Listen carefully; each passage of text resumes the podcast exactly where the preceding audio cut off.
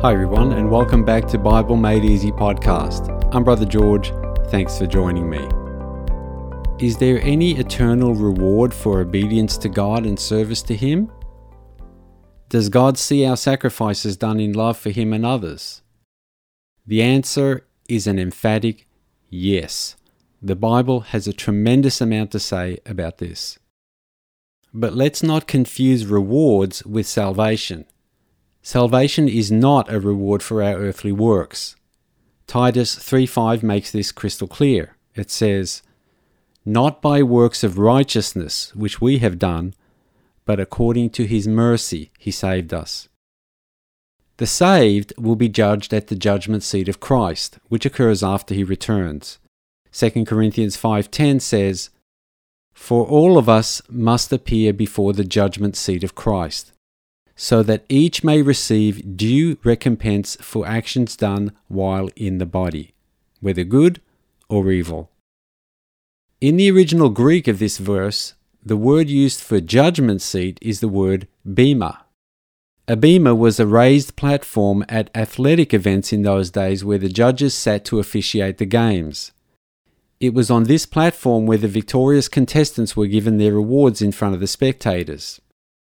So here, the Apostle Paul is using this illustration as a metaphor for how our Christian life is like a race. We're expected to be dedicated athletes, to discipline ourselves, to sacrifice, train, and run the best we can. And at the judgment seat of Christ, we'll be rewarded according to how well we ran.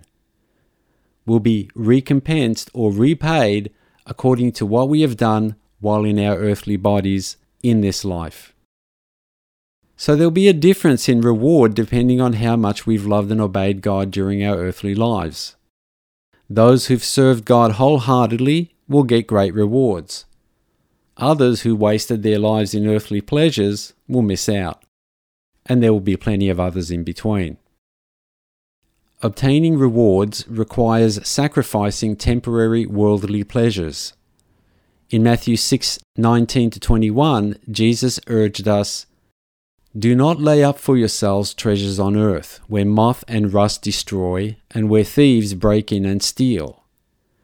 But lay up for yourselves treasures in heaven, where neither moth nor rust destroys, and where thieves do not break in and steal. So, what kind of works reap eternal rewards? Here are some actions the scriptures specifically say lead to heavenly rewards obedience to God's word giving to the poor, receiving God's messengers respectfully, doing good, loving our enemies, lending without hoping for return, planting and watering the seeds of the gospel in the hearts of others, standing strong in faith, enduring temptation, enduring persecution, generosity, supporting God's work financially, providing God's servants with food, drink, and daily necessities, seeking God diligently, and using our gifts and talents for His service. There are countless other ways that God might lead a person to serve Him, and it's up to each individual to find that out through their own personal connection with God. So, what exactly will the rewards be? Well, this isn't clearly explained in the scriptures, but we are given a few exciting hints. The bema seat of Christ analogy indicates some kind of public commendation or recognition. Could this be similar to the medal award ceremonies at the Olympic Games? Maybe also similar to the honours, medals, and recognition most nations bestow upon citizens who've made notable contributions to their countries. In the Matthew 18 parable of the servants who were given money to invest, the master commended the industrious servant by saying, Well done, good and faithful servant. You were faithful over a few things. I will make you ruler over many things. Enter into the joy of your Lord. In another parable in Luke 19, the master commended a faithful servant by saying, Well done, good servant because you were faithful in a very little, have authority over ten cities. These indicate that rewards will include greater status and responsibilities in the affairs of the heavenly kingdom, and maybe a heightened sense of heavenly joy and satisfaction for the deserving.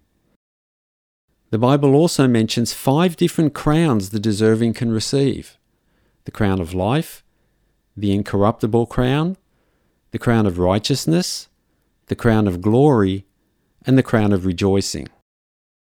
Crowns are given to monarchs. This shouldn't be a surprise because Revelation 5:10 says that God will make us kings and priests and we shall reign on the earth over the unsaved during the millennium. And 1 Corinthians 6:3 says we will judge angels. The exact nature of the rewards are mysterious. But maybe that's because God is being like an earthly parent who encourages their kids to do well by promising, If you do such and such, I've got a nice surprise waiting for you. They want to positively inspire the kids, but they don't want to spoil the surprise. And they also don't want the children's only motivation for obedience to be to get the reward. And this is how it should be with us. It's great to know that God recognizes the sacrifices we make for Him and rewards us accordingly, but that shouldn't be our main motivation.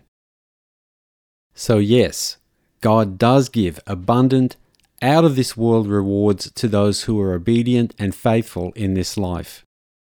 In Revelation 22:12 Jesus said, "Behold, I am coming quickly, and my reward is with me to give to everyone according to his work." So how about you? What kind of reward awaits you? That's up to you. Thanks for listening everyone. Please be sure to like and subscribe. See you all next time. Bye.